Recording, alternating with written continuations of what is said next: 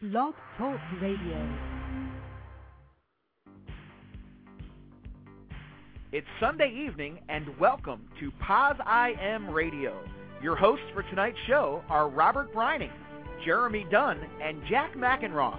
They'll be taking your calls and speaking on the topic of the week.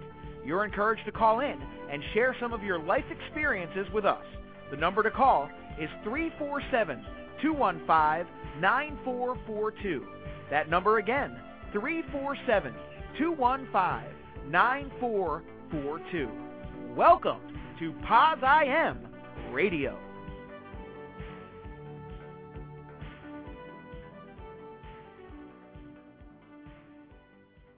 Good evening, everyone, and welcome to Poz I Am Radio. I'm your host, Robert Breining, joined by my co-host this evening, Jack Mackenroth. Jack, how are you doing this weekend? I'm great. It's been so amazing in New York, the weather. I think it's been really nice there too, right? Yeah, it's awesome. Can you hear me okay? Yeah, I can hear you fine. Can you hear me? Yeah, I hear you perfect. I just want to make sure because I'm not using my phone tonight. I'm using headphones. Oh yeah, very how very Janet Jackson of you. You sound fine, yeah. That's so funny. Yeah, it's been lovely here actually. It was like 74 today. Excellent, excellent. How are your um shingles doing? Like Uh, I know you, I see your postings on Facebook and it's still not that great, huh? No, they're still like very bad shooting pains. Um, they're they're just healing, so it's just a process. It's, um, tomorrow will be three weeks. Wow. How long did they what was the the ETA of healing? Like what did they tell you? How long it would take? They didn't really give me one. Uh, and so what are you taking, like acyclovir or like one of those? Like, I was taking uh, Valtrex. oh yeah, yeah. So, So I took that for ten days.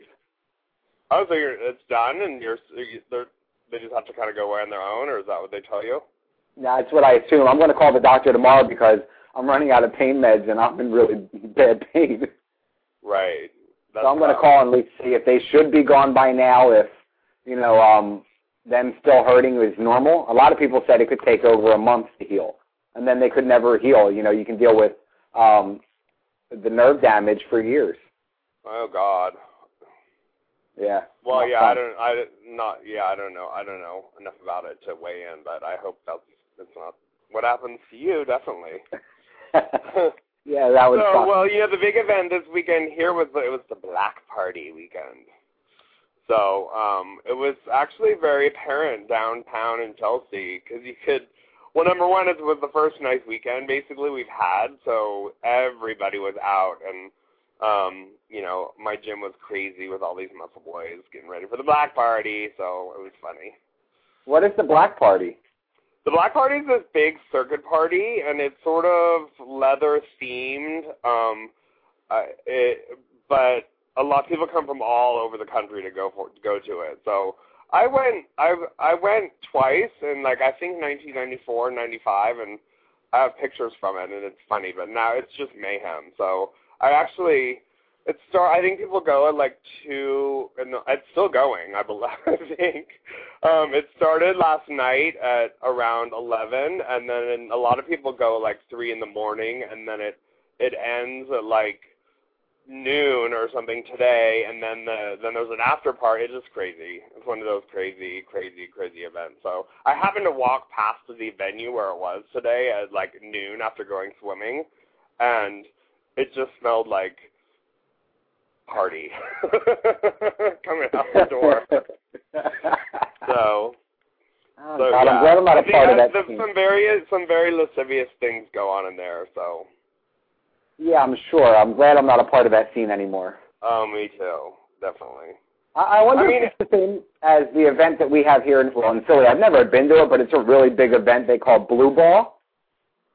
Yeah, well, I think that all there's a bunch of them. There's Black and Blue in Montreal. There's, I mean, I think a lot of those are similar in feel. I think Black Party is just the biggest one. It's at Roseland, and it's part of the Saint parties, which are, you know, these renowned old school circuit parties, and um, you know, the tickets were like $125, and it's pretty crazy.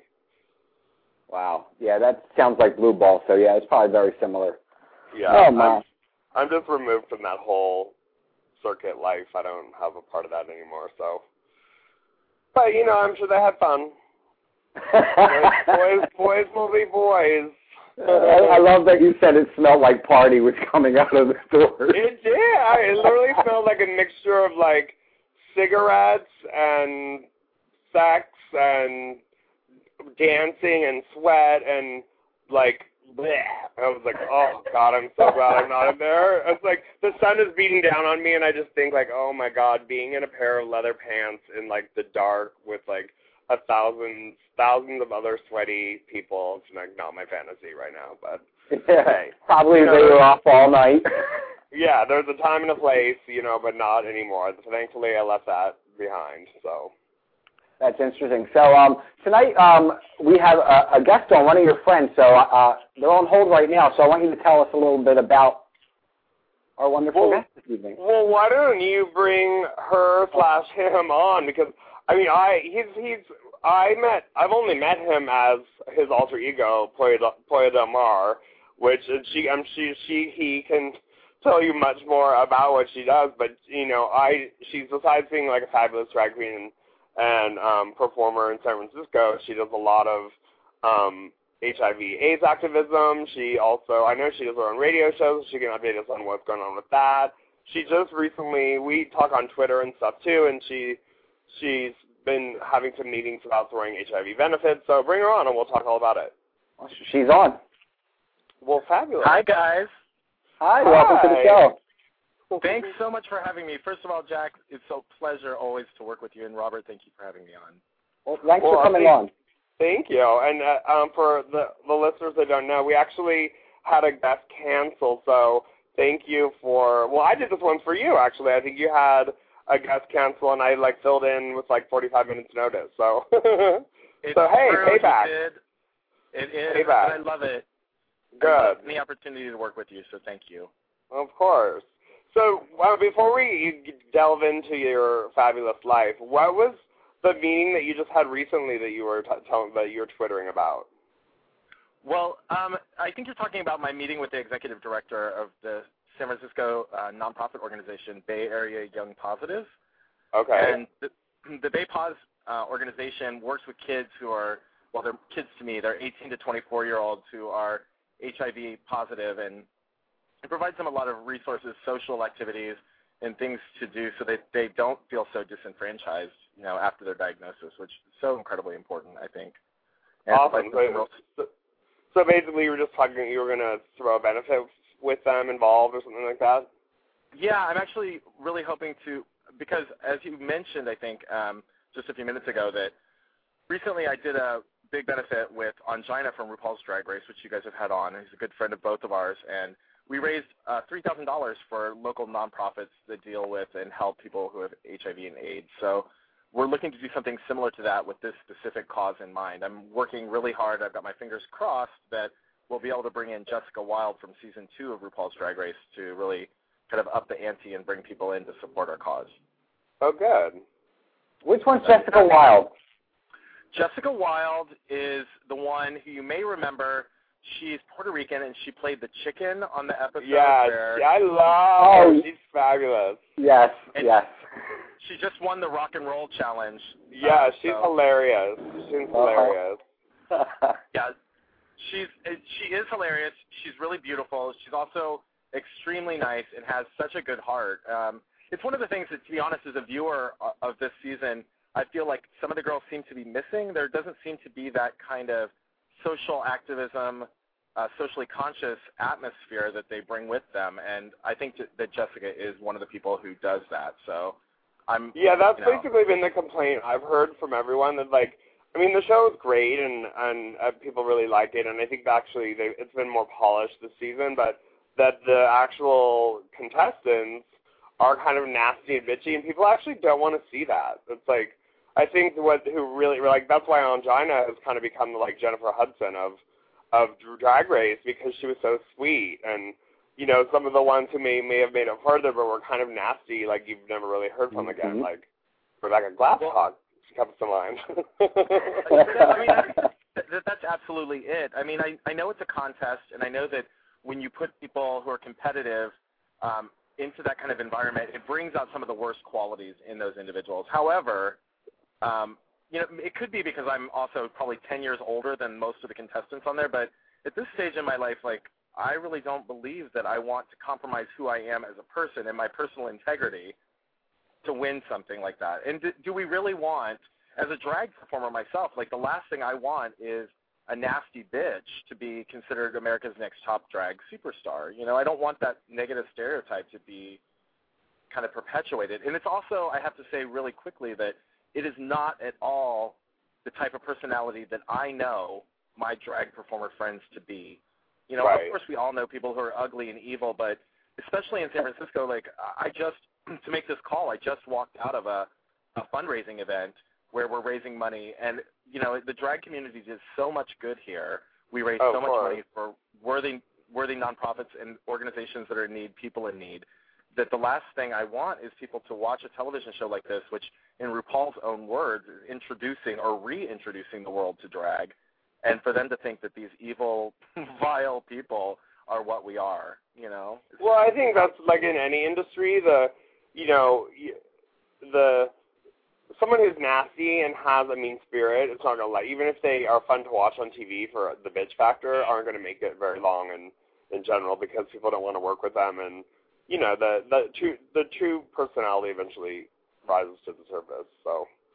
Well, we kind of seg- we kind of segued back, but I want for people who don't know the fabulous you yet, like give us your bio. I want like tell everyone all about you. You know that is so hard to do, Jack, because of the fact that like I prefer my work to speak for itself. Generally speaking, I don't want to have to tell people that I'm fabulous. I, I, Well, I already told I already told them, so you can just give us the facts, lady. okay, so these are the facts. These are the facts about me. Um, right now, I am a celebrity journalist. Jared, that's what my career is in my day life. I interview celebrities for local publications and publications from The Advocate all the way down to uh, Bay Area gay lesbian publications. I write a column called The Glamazon Diaries in the weekly San Francisco Bay Times newspaper. I am a blogger for a number of uh, both gay and uh, straight or kind of alternative weekly publications. And I do a lot of fundraising. I'm involved in an organization called the Grand Ducal Council of San Francisco. It's a a, a drag nonprofit organization that's been around for 37 years, and um, I have a goal this year of raising $25,000 for local charities. So that's kind of a, a nutshell of what I do and who I am. So Well, I that's, watched how, a lot of that's how we met initially, and I didn't know it was you. Tell them the story of how we met. Well, I'm gonna I'm gonna tell details you probably don't want to know. So I actually met Jack came out to an event that I was hosting um, here in San Francisco, and and I recognized him, and I introduced myself, and I was in drag, and um, but hadn't you inter- now correct me if I'm wrong, but hadn't you interviewed me prior, and I didn't know oh, yeah, that? absolutely, Yeah, okay. absolutely. And I came up to him and I said, "Hi, my name is Pollo Del Mar. You may or may not remember, but I introduced I, I interviewed you for a local publication when you were coming to do some AIDS charity work, and I wanted to um, just introduce myself since you're here." And so we started talking, and it, for those who are listening who have never had the opportunity to, to meet Jack, he, I'm going to say, you did not come across as my favorite person on your season of Project Runway, but um, I don't even know anybody else who was on that season. I can't even remember who they were, but you are, as you said, your, people's true personality shines through, and it makes them lasting, and you have lasted, and um, you're a beautiful spirit, and I love you for that. Thank you. So much more than a pretty face, listeners, and a, and a gorgeous body. Much more than that. Stop, you're making him blush. All right. But it's uh, the radio. They can't see that he's blushing. so tell us about the name. Where does the name come from? God, it it's a long, convoluted story that doesn't need to be told in its entirety. But the basis of it is that one day I was having lunch at this restaurant, and their their lunch special was Delicia del Mar, which is delicacies or deliciousness of the sea. And I jokingly told this was years and years ago, and I said to my friend, if I ever do drag, that's going to be my drag name. But um, uh, about the time years go by, and the, around the time I was getting, was getting ready to perform, that incident with um, Jessica Simpson and the chicken and fish thing happened. I, thought, I thought it was so funny, and um, I just love a dumb blonde. You know, I love it, and I I love people who kind of are able to poke fun at themselves. And she fortunately was able to do that after making an idiot of herself nationally and internationally. But uh, so I just thought it was a really hilarious name, and it doesn't sound like necessarily. Um, I, I didn't want to be a you know whatever a Felicia or an Anastasia or a, Rebecca or you know whatever. I didn't want to be that. Right. Because the last thing when I'm not in drag, I'm pretty much a boy. Like I'm all boy, and I like scruffy and like. uh I I think that for outwardly speaking, I look a little bit butch. And the last thing I wanted to do is be walking through the Castro one day and somebody scream across the street, Felicia, Felicia. Nothing. Makes you know they do that anyway. You know they do that anyway. Because I'll be walking through Chelsea, and I, I, didn't- I mean, I've done drag on Halloween, but I don't have a drag name. And some people be, some girl will be like Mary, or you know, so you can't get away from it. You know, if somebody else, if somebody comes up and says "Hi, Pollo" to me when I'm a boy, it's not nearly as embarrassing if my name was like Meredith or something. That's true. know, That's true. like Meredith Westbrook or whatever, you know. So like, you know, hey, Meredith. I mean, nothing makes a guy lose an erection faster than having to call you Felicia in bed. So right, well, not everyone, honey. There's some people that like that kind of thing. So. yeah, and those are the ones I try to avoid. You know, I don't do that. I'll, I'll tell you, I've only ever kissed two people when I was in drag. Ever, ever. Two people I've ever kissed in my whole life when I was in drag. One of them is my ex-boyfriend, and the other is Jack Mackenroth. The night I met him, because he was a slut. oh, you just keep telling yourself that story, honey. Whatever. So, well, I know you were um gonna go. You actually were thinking about trying out for RuPaul's Drag Race, and you had a very specific pla- platform that you wanted to like talk about. So, yeah, like, you know what? That was the thing when I um last season uh to cast the season 2, they did this big online campaign. And that's actually where I met Jessica Wild. Jessica Wild and I were both in the top 10. There was over 4,000. I'm I'm actually really proud of this because um it almost brings tears to my eyes to know that the, the work I've done in our community here in San Francisco and throughout Northern California was so recognized by people that they turned out to support me the way they did. They cast 40,000 votes for me over a period of time. Um, Jessica Wild and I were in the top 10 flipping back and forth. Um, uh, she was number six and I was number seven, and she was number seven and I was number six, kind of thing. And um, the, but the platform, what made me different, I felt when I was campaigning for that show was that I wanted to go on there with this uh, because I'm not a huge performer. That's not my that's not my thing. That's not my shtick. I love to be a personality. I love to be seen, and I love to do good work in our community.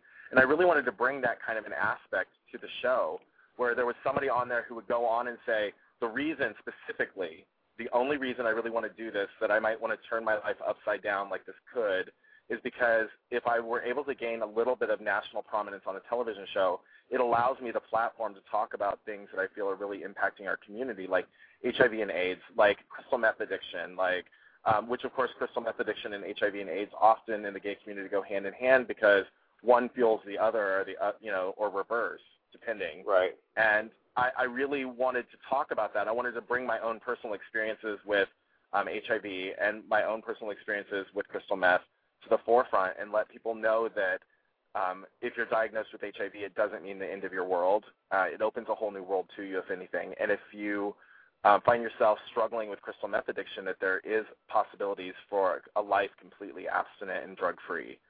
So that's the kind of thing that I really wanted to be able to say. I wanted, I was inspired by people like you, Jack, and I was inspired by people like um, Ongina, who went on to these television shows and were very open and upfront about who they are and what their life is like and how it has touched people. Just um. Yeah, real quick, Jack. That, that that's interesting because I had no idea, honestly. You know what I mean? I'm not really out into the bar scene, and I don't know much about you know drag queens, so I didn't really know who you were at first. And then when Jack introduced me to you and told me to you know, check it out, and I went and checked out all the information, your links. I looked you up on Wikipedia, and you're more than just a boy in a dress, and that's what people you know always associate a drag queen as just a boy in a dress and you have done so many things like campaigning um, in California when the Prop 8 was going on, and and things that really mean a lot to you know a lot of people, and and people need to to understand that it's not just a boy in a dress. You know what I mean? Like you said, it's your it's a personality that you are, and and it's you're doing wonderful things with it, and I just think people need to know that that it's more than just a boy in a dress because that's what people think when they think of drag queens and they're you know maybe heterosexual and they don't know what you know it really is like. So I just want to applaud you for that because you're doing great things. Well, I really appreciate that. You know, and uh, the thing about it, I think that makes um, for me, drag my drag authentic to people, that makes it connect with people, is that the value system that I have, the things that are important to me as a male, as Paul Pratt, that's my name, um, the, the things that are important to me in that shine through, and they're the things that I am able to really put myself out there at the forefront. It's interesting how people take notice. Uh, if I'm out in a crowd as a man, I may get uh, looked at for one reason. But if I'm out there in drag, people listen. It's empowering. It has given me Right. a voice that I would never have had as as just a person um, in the crowd. And I, I again, I think it's because I'm a little bit older than um, some of the girls that we see on Drag Race, for example, where like I six, recognize like six months, like six months older. well, days older. I was, you know, I was born on Tuesday and they were on Friday. Right, right, right. But um, you know, but the thing is, I think that one of the things I recognize is that the the kind of empowerment that I feel is something that I feel some kind of an obligation to pass on to people that allows people in my community to benefit. You know, I think that if I can do fundraising events like the one with uh, that Ongina and I did a couple of weeks ago with the Grand Ducal Council of San Francisco, where we raised three thousand dollars for three Bay Area small HIV/AIDS nonprofits that are struggling with budget cuts right now. That makes it worth it for me. Like there are days I today I did not want to get up and put this makeup on. I'll tell you that. You know, I wanted to just it was beautiful sunny weather and I wanted to be go out and be a boy and get frisky or whatever I wanted to do and but um but there's an you know there's some obligation that goes with that and the people of the community have have given me so much and it's just really my responsibility and obligation to give that back to them I think. And I just want to say, um, you know, regardless of what drag does for a person, and I mean, I think you've obviously done amazing things with having attention and a platform. But I've worked with a ton of drag queens, and and for people that aren't associated with, you know, drag, it's it's an art form. Like I'm, I'm constantly amazed by the what these guys put together to and do to themselves to transform themselves and so beyond just, I mean, it's a skill. It's amazing. It's it's it's not just a boy in a dress. It's it's a whole lot more. Right? And then what you and then you just take it a step farther and use use that visibility to do amazing things. So Well, I think that you know, as a drag performer, there's so many different avenues you can take. There are girls that I consider show queens, and their entire world revolves around um, a look that they develop. This kind of, you know, whether it's their amazing evening gowns and jewelry, or right. or what, and their performance skills. They're incredible dancers, or they're all of these things. And I don't have that interest, and I don't have those skills. But um, what I do think I bring to the plate and makes me special and unique is kind of that socially conscious aspect where when and Robert brought up the my work with Prop 8 and that was sheerly accidental. It was completely accidental. I went out there just as one other person among tens of thousands literally here in San Francisco who upon finding out about the Prop 8 um, decisions and how it was going to be taking rights away from people just went out to make our voices heard and because of the fact that people recognized me I, I went in drag and um, because that because that's how people recognize me. I went Right. and dragged to lend this face and that personality and persona to that cause in whatever small way. And when it happened that uh, we got to this big rally place, there was no speakers, and somebody in the crowd recognized me who had organized it and said, "You, I want you to come up here, please, Pollo, come and talk." And and I did, and it turned into this amazing thing, and it swept me into a whirlwind of political political activism that I would have never foreseen previous to that. You know, I was much more content staying in the bar and raising some money for causes and um, doing work as a journalist to uh, talk to people who are experts in those areas or people who are of interest in those areas. You know, when we talk and I talk to you about your work with Merck and the kind of um, programs that you're putting together to help bring to light and, and, and kind of erase the stigma around HIV and AIDS. Those are the kind of things I can do um, Right. because I'm a journalist and that's my ability and that's what gifts I've been given. But when that happened, it just I think that sometimes you just see the decisions in front of you and you have to make a snap choice as to whether or not to jump in the stream and just go with it. And I didn't it changed. It changed my life, and I, I, it led to some of my most, the fondest memories I have actually in drag. So. It's interesting. Well, I I- saw. Go ahead. I'm sorry. I was going to say. Um. Go ahead, Jack. Go ahead. Well, I was just going to ask about let's if we can talk a little bit about your own personal journey with, with HIV. Like, I don't know if we've ever uh, really gotten into it. Um, no, we have. You know, we haven't, and it's because of the fact that it's one of the few areas of my life that this is my first time really. I my first time ever speaking publicly about it was at an HIV um, budget cuts rally here, and I've been asked to speak, and it really was something that I wasn't sure that I was prepared to put out there. Not because of the fact that I'm ashamed of it, not because I feel like there's a stigma associated to it, but it because of the, the uh, uh, in all honesty, it's because of the fact I've never presented it to my family. My family lives thousands of miles away, and I've right. never discussed it with them. And um, and, and to this day, I've still never discussed it with them. And it's I think that I battle with the same thing that so many people do. It's how do you tell people that you love that you have HIV without making them worry when my health is perfectly fine. Right. You know, and that's um, that's the reason that I don't talk about. I've never, you know, I write these columns every week, and I do a lot of stuff that's very personal to me um, in the media, and but I've never discussed the issue because I, I didn't, I haven't brought that to my family firsthand, and I don't, I would hate for them to get it secondhand.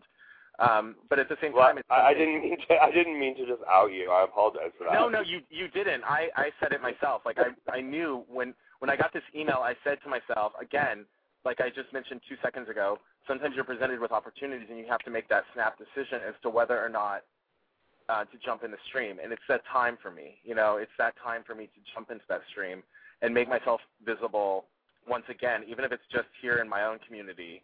Um, Right. Somebody who's living with HIV and and doing it successfully, living a full and wonderful, amazing life like I could not have imagined uh, in 2001 when I was diagnosed. I could never have imagined this life. It's beyond anything I would have ever uh, envisioned for myself.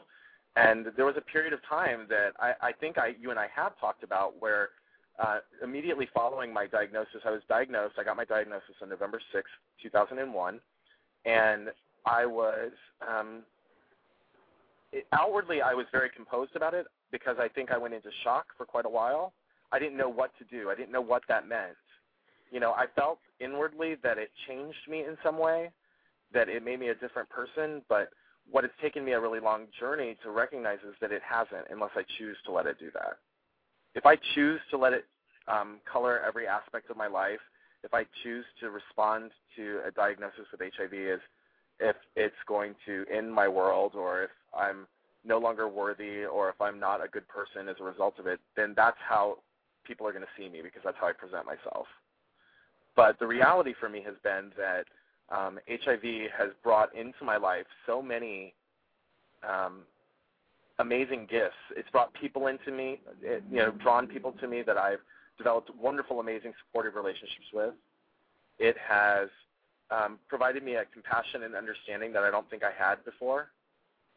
And I think that um, it allows me now, as somebody who's gone down that road, who's traveled through the diagnosis, who's gone through a lot of self-abuse where I jumped headlong into drug addiction and really kind of went off the deep end. I had that very, very fatalistic kind of perception that we hear about so often where I, well, I'm going to die anyway and I'm going to just go out, you know, with a bang.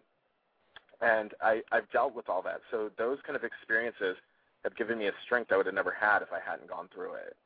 And the biggest gift of all is being able to pass along that experience to somebody else in hopes that they know that they don't have to make those same choices. Well, I always say, you know, I mean, especially people that, that write me or contact me and say that are freaking out about a new a new HIV diagnosis. I'm like, I know you find it hard to believe right now, but when all this dust settles and you become kind of okay with it, I think be, for me, like the benefits that I've received from an HIV positive diagnosis outweigh the I mean outweigh the negatives. I, I not that I th- I'm advocating that people should go out and get HIV, not at all, but I do think that it's very possible to con- to look at it as being a challenge that you overcome and become a better person for. So Well, I think that uh, in our lives we are presented every day with challenges and obstacles that, depending on how we choose to look at them, can really color the way our actions, you know, unfold going forward. And it can be anything. It's not about HIV or AIDS. It's not about right. uh, anything specific. Like we are every day presented these challenges. It's about how you see them. And in the moment, like when things are happening to you that you perceive as bad, that we place our own judgment on this is awful, this is bad, this is good, whatever that judgment when you're looking at it through th- those eyes, like, and in that moment, you can't see what the long-term effects and benefits are going to be. And again, it's not a situation where um, people should be careless with their status and they should uh, put themselves at risk of contracting HIV. But the the message is that if, in fact, you find yourself in a situation where you receive a diagnosis of being HIV positive, understand that that once you get past those initial hurdles, once you've adjusted, as you said, and once you've come to terms and acceptance around it, you can then begin to see what the the positive aspects of it are. How you'll find out in many ways, like people that you probably would never have thought would stand by you, stand by you, and Right. they provide you the kind of love and support and reassurance that they may never have had the opportunity to present to you if things had been different. Right. It's very interesting. I have some callers here um, sitting on hold who want to speak with you, so I'm going to go ahead and um, bring them on. This uh, person's been calling uh, since the beginning, so let's bring area code 347. What's your name and where are you calling from? It's Ongina, bitches. Hey! no, listen, I'm trying to call in because I'm in, I'm at a party in Hollywood Hills and it keeps cutting off, and I was like, oh my god, I almost forgot that Pollo was gonna be on Poz I Am Radio, so I ran to my car where I can get service and wanted to listen in real quick and say how much I love you guys. Obviously, I always I always call in when when I have a friend that's you know on here just to lend my support, and I just want to say I've been listening to it, and I, I just want to want to share to everyone how much I love all three of you and and Pollo Oh. for making uh, a weekend so amazing last last week. Well, on Thursday night actually. So Well, I appreciate that, and I I love and adore you because of the fact that, as I said at that fundraising event we did, you're in a position in your life where you could have withheld your service from you know the community here. You could have charged us for that, and you gave your time so freely. And I just think you're a wonderful, beautiful person, I, and I love spending any time with you. So thank you. Thank you. And you know, Robert, I want to also thank you for you know hooking me up with all those people for the HIV and Me project that I. oh, yeah, what's fun? Um, yeah, it was really fun. I heard that you know most of these people got email Adam because of the information that you put out on your website. So I want to thank you. And Jack, obviously, this weekend, it's always a pleasure to have you, you know, hang out and and and spend some time together. And you guys are all Yes, it's like we all well we all kind of well Ongina, you've met all of us, so you're the you're the you're the connecting link. well, because because you were just here in New York last over the weekend. So are you back in L.A. now? I guess you did in the Hollywood Hills, so you're home. Right. So um, there was a marathon today, and one of our friends ran it. So he's having an after party. I don't know who Oh, does cute. that. I guess people that live on the in the Hollywood Hills have after party for marathons. So Honey, if I did a marathon, I'd have a big old after party. Like, hello. I I would too. It'd be called a wake. It'd be a funeral. I would never. Right. I'm very proud of him. He placed 20, like you know, hundreds of people, so that's good. oh, good.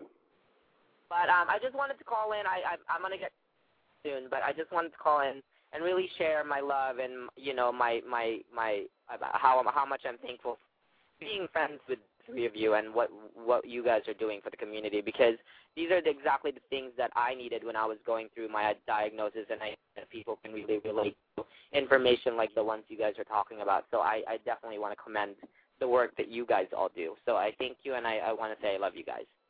Oh, we love you too. Love you too. All right. Well, you guys have fun chatting. I gotta go. I have some barbecue to eat. Have fun. Bye, Annie. Oh, I love Ongina. I have uh, the next caller here is from area code eight two eight. What's your name and where are you calling from? Hi, um, this is Jenna. This is Jenna the Drag Hag Diva. Hi, Pollo. Hi, How are you, Jenna. baby?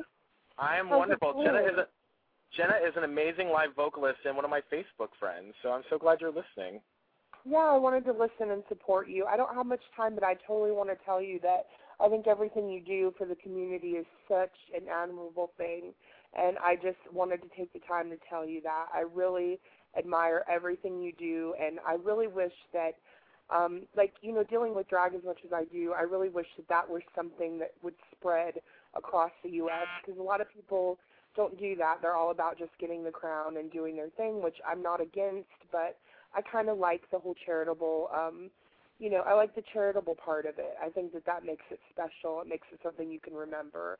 And um, I really, really admire you for what you do. And um, I admire what you just talked about. That was really hard to do. And um, I think you're a great person. I've really had the pleasure of getting to know you.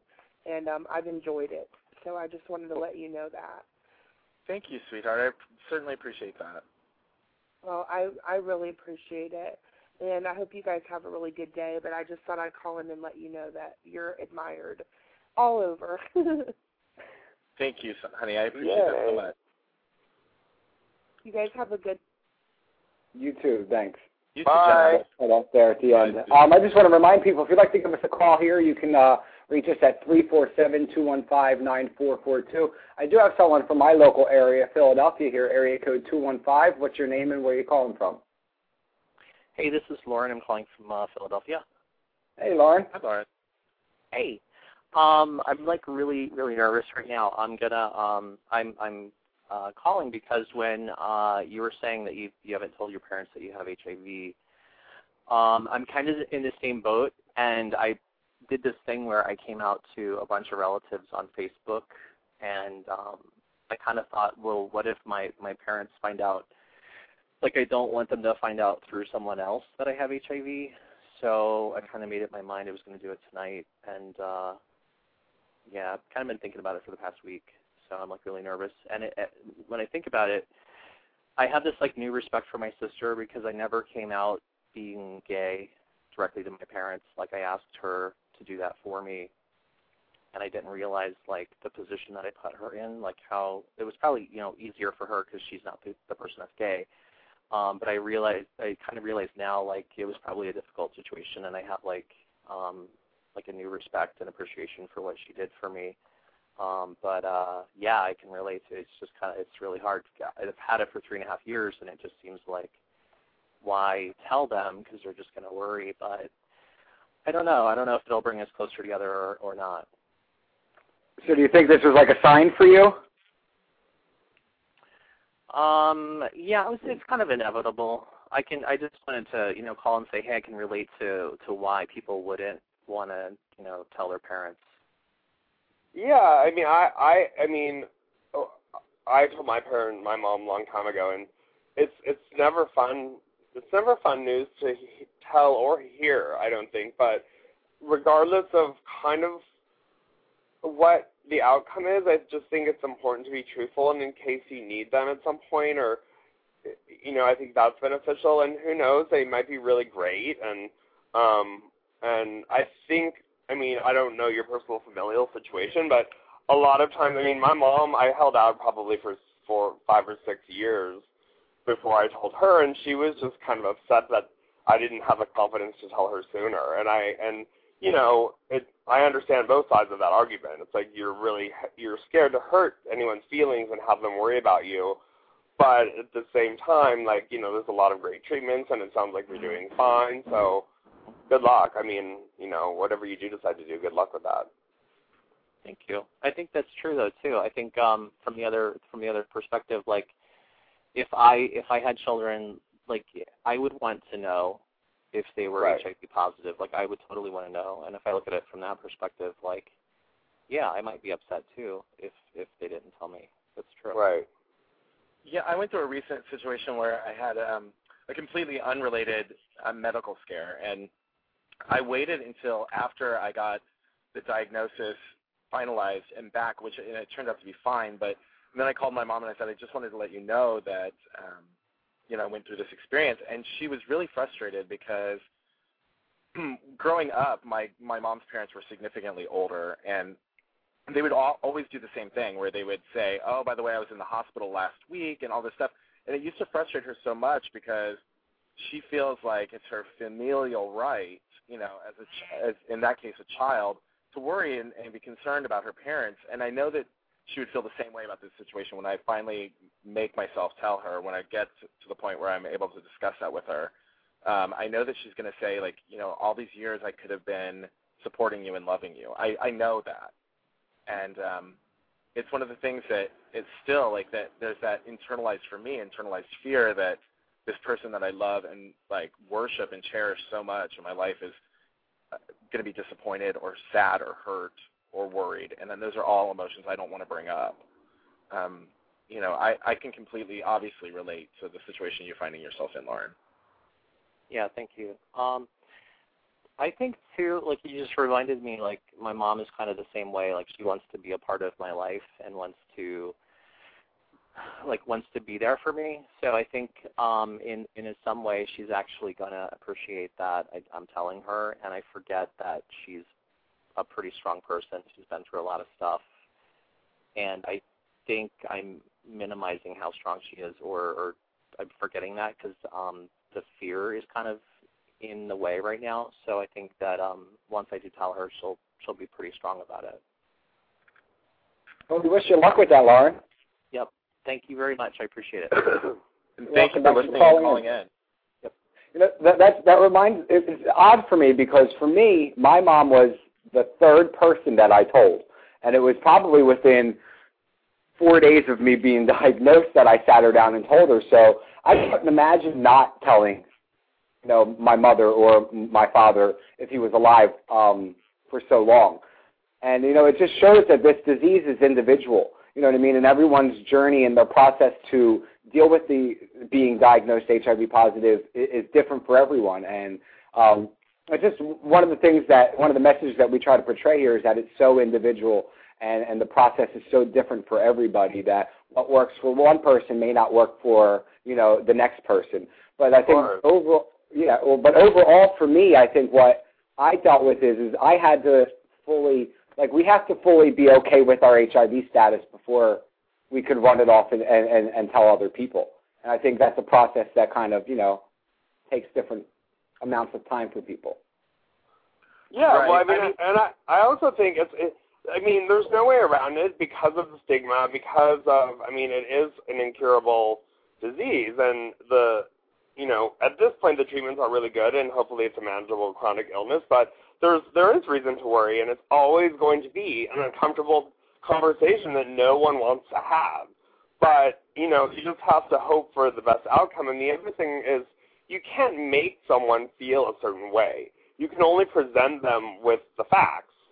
And, you know, the fear of, like, forecasting that, oh my God, my parents are going to be so sad and they're going to be this, and they're going to be that, and I expect them to act a certain way. Well, you don't really know that. I mean, you can guess, but but the thing is, you just have to present them with the facts. And like the, the caller said, you know, his, he's assuming his mom's a fairly strong person, and everyone can deal.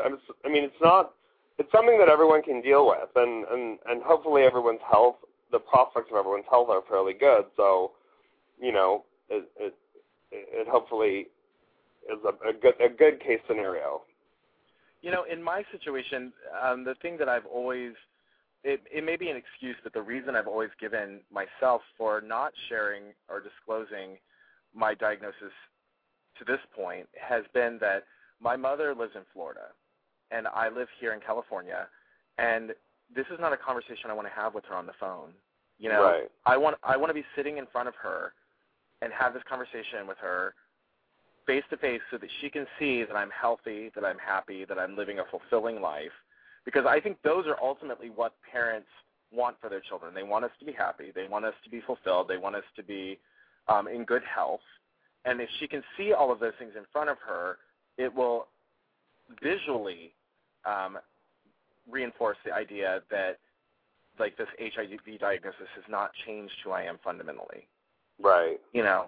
And um, the only time I, I've seen her so infrequently over the over the last number of years, um, because of my schedule and because of her schedule, that when I go home, it tends to be around holiday times or event occasions. Like uh, the last time I actually went home uh, was for a funeral. Those those are not times necessarily to have that conversation. I don't feel. It's the same excuse I use, by the way, to not come out to dad right. for years. Well, I was gonna You- say, I'm like, well, when is the right time? Like, I don't know if there's a good time for that conversation, but But it's uh, I do I, I I agree with you. I mean I think in the, the and part of the reason when when Robert you were mentioning that you told your parents right off like you're very close proximity with your family right or you were.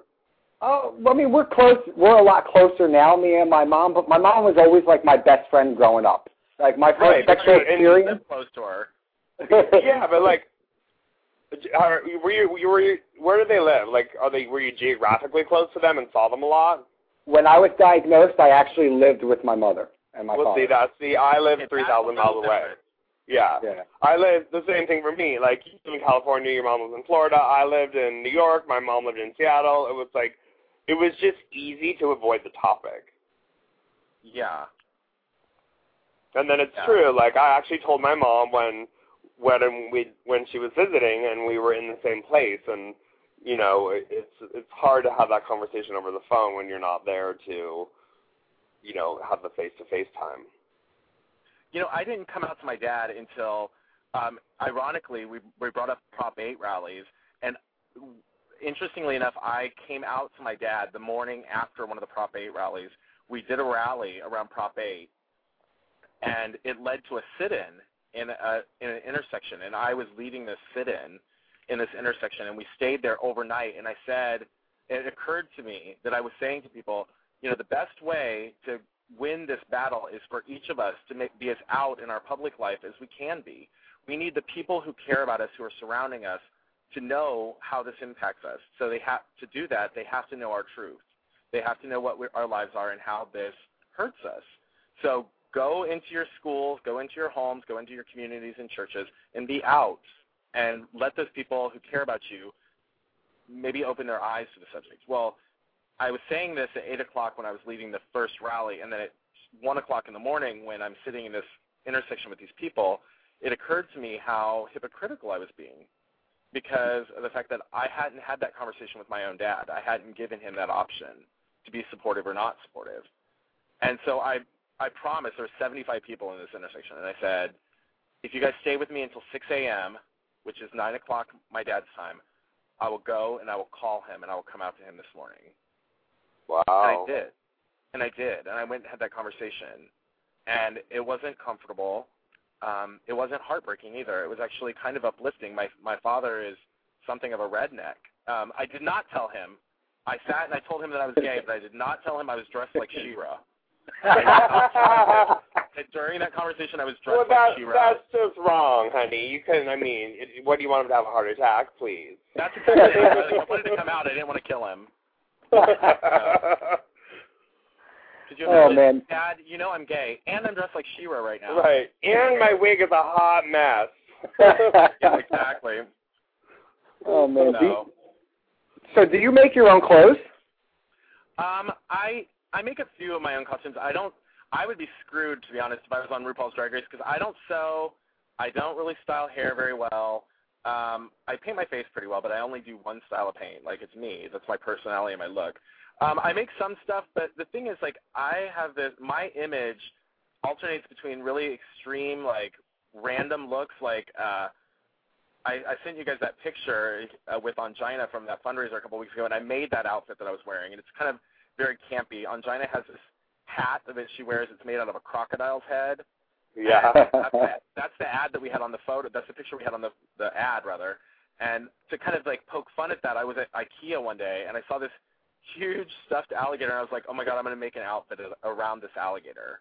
And then um, like, later in the evening, I took off my hair, which by the way, I'm wearing that same purple hair right now, and I had this little tiny alligator that this little tiny alligator on a silver headband, and I put that on with the all- giant alligator on my shoulder, and Ongina was dying. It was hilarious. you know? So um, I, I alternate bet- between that, that kind of like extreme, ridiculous look, and my favorite look is I, I feel I tell people that um, I just climbed right off the Rock of Love bus. You know, like that rocker, slutty rocker look. yeah, I've seen that So- look. Yeah, I mean, like, um, right now I'm wearing uh, go white go-go boots, uh, a very very short black mini skirt, and um, a T-shirt I got at Walmart that says it's got Grimace from McDonald's on the front, and it says "Do fries come with that shake?" That describes me pretty much in a nutshell. Oh, oh, so you- you're going kind of classy tonight. Yeah, I'm, I'm dressed up. so, so you were also on a couple of VH1 reality shows, right? Yeah, I made. I mean, very briefly, I made appearances on uh, the Margaret Cho show. I did an event with her. Um, you know, I've, I've got. I've been on. Tr- I did an episode of Trauma, that really awful NBC series, where if you blinked your eye, you wouldn't even notice that I was there, and that was fine because the show was so bad that I didn't really want people to associate me with that. Um, and the, one of the most fun things I ever did actually was uh, at the YouTube Awards. They had this huge thing, millions and millions of people around the country and around the world actually watching. And I got to perform with Katy Perry. There was a group of us, and we uh, opened the show with Katy Perry. That was a lot of fun. Hey, that's And, uh, fab. Yeah, I was. Oh, I'm on the streets of San Francisco, and there's Oh, fire girl. Fire truck That happens. All, that happens all the time in New York. Hey, now, so do you still do the? Because you interviewed me on your radio show. Are you still doing that? I'm not doing that any longer. That um, that station. The ironic thing about that station is they brought me on because they loved my personality, and then once they got me on board, they wanted to change my personality. So, right. um, and it, it was a situation where they said, "Well, we don't really feel like you um, are jiving with our listener demographics." And I said, "Well, didn't you know that uh, when you brought me on, however many months ago? Like, didn't you know what your listener demographics were?" Right. But you know, they uh, and that was great. I I would love to return to that medium. I would love to return to radio on an ongoing basis. I would love to do something like that and explore it, but it has to be the right thing. I probably will end up would end up launching a podcast before I would do that because you can, you know, with a podcast you can talk about anything you want and you can have anybody on you want and you don't have Absolutely. to try I have to keep that in. I have to keep that in mind because I have a project in my head that I've been working on for the last year, and um, it, it, I'll have to talk to you about it off air. But um, I think it's definitely something that I could uh, intertwine with you. Oh, that'd be great. Yeah, Yeah. I mean, I've had uh, my my when I went to school, my degree is in broadcasting and um, political science. So it kind of makes sense now, many years later, uh, that I'm using some elements of both of those in my you know in the the life I've forged for myself here. Whether it's the journalism aspect of the communications and dabbling in radio, I did a uh, early on when they were starting to launch the gay um, television networks.